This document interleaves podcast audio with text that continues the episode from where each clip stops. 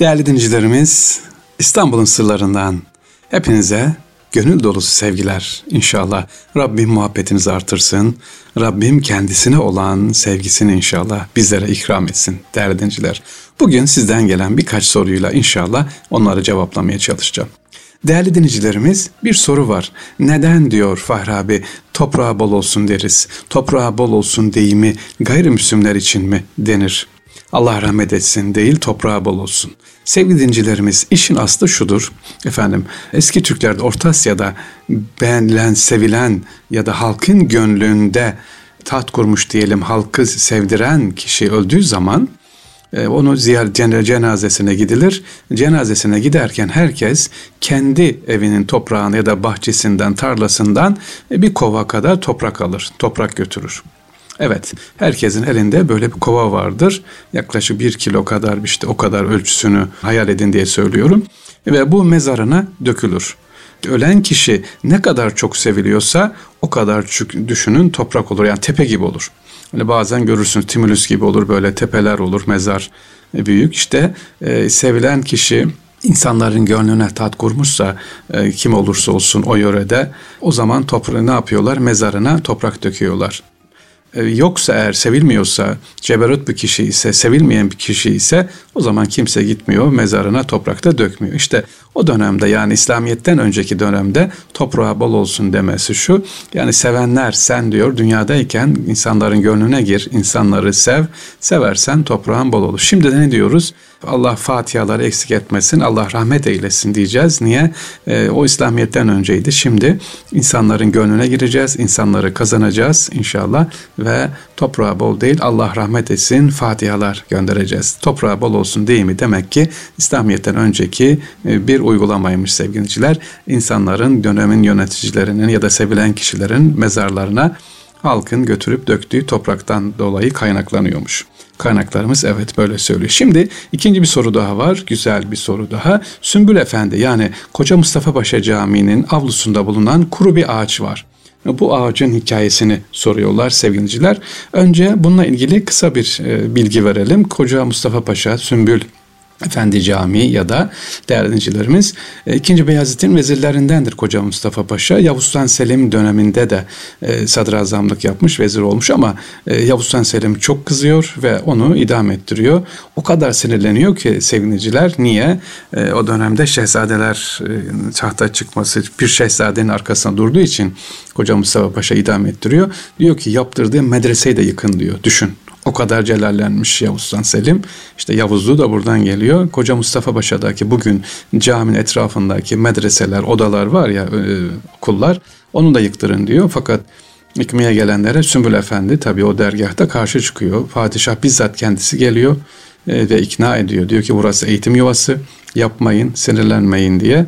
Padişah da ikna oluyor vazgeçiyor ama Sümbül Sinan Efendi diyor ki padişahın fermanı yerde kalmasın diye odalardan yani medreselerden birkaçının bacalarını yıktırıyor. Ferman açıkta kalmasın diye bacalar yıkılıyor daha sonra yeniden yapılıyor sırf ferman kalmasın diye. Evet bu caminin bulunduğu yer eskiden kiliseydi sevgiliciler. Daha sonra Koca Mustafa Paşa tarafından camiye çevriliyor şimdiki e, cami. Ama sorulan soru şu caminin avlusunda doğru kuru ağaçlar var. Böyle uzun ağaçlar var. Etrafı e, bir çevrilmiş duvarla çevrilmiş. Adeta bir odanın içerisinde. Eskiden sevgiliciler burası bir zincirle e, bağlıydı ağaçlar düşmesin diye kurumuştu paki yaprakları düşmesin diye. E, bunun hikayesi nedir o dönemde? Aslında bu Hazreti Cabir'in efendim dikmiş olduğu bir ağaçtır. Peki burada ne var? Mezar var. İstanbul'da ölen çifte sultanları defneden sahabeden Hazreti Cabir radıyallahu e, bu ağacı dikiyor, mezarın başına dikiyor. Bu çifte sultanlar kim? Hazreti Hüseyin'in iki kızı olduğuna inanıyorlar. Hazreti Ali radıyallahu iki oğlundan biri Hazreti Hüseyin radıyallahu. Onun iki kızı olduğuna inanılıyor ve zincirli servi diye bilinir. Kurumuş bir şekilde burada gittiğiniz zaman görülür ama hikayesi demek ki işte Hazreti Cabir radıyallahu anh bu ağacı mezarın başına dikiyor. Uzun zaman sonra tabii kurumuş olan servenin kökleri ahşap bir kulübe içinde korunuyor şu anda. Ağaç kuruduktan sonra dalları kırılıp gelip geçenlerin başına düşmesin diye zincirlerle e, bağlanmış seviniciler. Daha sonra bu özellikle 1990'larda e, zincir e, buradan kaldırılmış, müzeye kaldırılmış devrilmesini öndürmek için de altına demir desteklerle takviye edilmiş. E, şu anda gittiğimiz zaman bu ağacı yine aynı şekilde görebiliriz. Yani e, nereden bakarsanız e, sevgiliciler fetihten önce bin yıllık bir ağaç hatta daha çok diyebiliriz kaynaklarımıza göre. Evet bu ağacın hikayesi de Çifte Sultanlara mezarının olduğu yerdir. Hazreti Cabir radıyallahu anh diktiği rivayet edilmektedir. Koca Mustafa Paşa Sümbül Efendi tekkesinde. Evet başka sorumuz var mı sevgiliciler? Var nedir? İstanbul'da özellikle gidilebilecek yerlerden soruyorsunuz. Bu daha önce de sorulmuştu tekkelerle ilgili. Ee, Üsküdar'da tabii tekkeler var. Ee, Fatih dönemi, Fatih semtinde tekkeler var yani Avrupa yakasında. Önce sevgiliciler şunu söyleyelim. Tekke dediğimiz şey nedir? tekkeler e, gidip orada oturulacak yer tembeller yeri değil. Hayır burada birebir insanın eğitildiği bir yerdir. Ve her mesleğin tabi her meşrebin ayrı ayrı neyi var? Tekkesi var.